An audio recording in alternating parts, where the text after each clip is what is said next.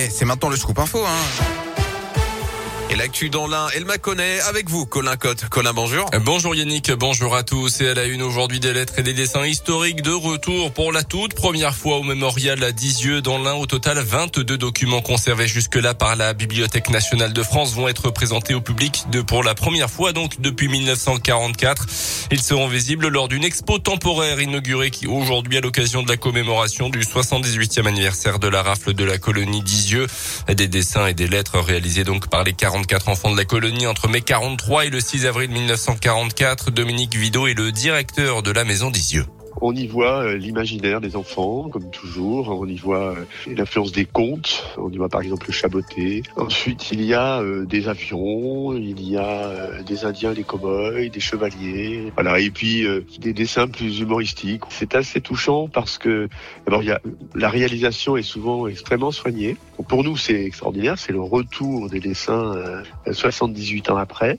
Ils ont gardé une fraîcheur absolument incroyable. On a l'impression qu'ils viennent d'être dessinés ou peints et, euh, c'est absolument splendide. Et c'est à partir d'aujourd'hui qu'il sera également visible un court métrage d'animation réalisé à partir de rouleaux de dessins faits par les enfants de la colonie d'Isieux en 43. Un appel à financement participatif avait été lancé au mois de février. Une famille belge secourue par les pompiers dans le Pays de Gex hier soir vers 18h. Les secours ont été appelés sur la commune de Chevry à la recherche d'un couple et de leurs deux enfants partis pour une rando en raquette. La mère de famille était légèrement blessée. Une opération délicate qui était toujours en cours à 22 heures. Dans l'actu aussi, les suites de la contamination des pizzas Buitoni à la bactérie Escherichia coli. Le préfet du Nord, où, sont fabriquées euh, les pizzas, annonce ce matin la fermeture de l'usine de production. Deux inspections d'hygiène approfondies ont permis de révéler un niveau dégradé de la maîtrise de l'hygiène alimentaire. Des dizaines de contaminations avaient été recensées, notamment chez des enfants avec plusieurs décès. Une enquête a été ouverte dans cette affaire.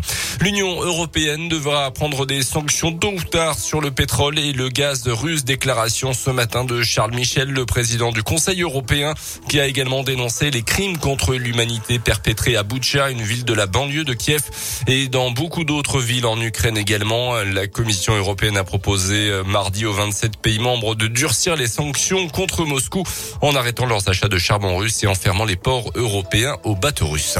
En bref, l'affaire McKinsey continue. Le parquet national financier annonce l'ouverture d'une enquête préliminaire pour blanchiment aggravé de fraude fiscale. Ce cabinet de conseil privé américain qui a notamment aidé le gouvernement pendant la crise sanitaire sanitaire est soupçonné de ne pas avoir payé d'impôts en France depuis une dizaine d'années. On termine avec les sports du basket. La Gilborg n'a rien pu faire hier soir face aux Italiens de Bologne en Eurocoupe. Victoire finale 68 à 90 de l'équipe italienne. Les Bressans ont résisté une mi-temps. Prochain match, ça sera en championnat cette fois-ci contre Boulogne-Levallois.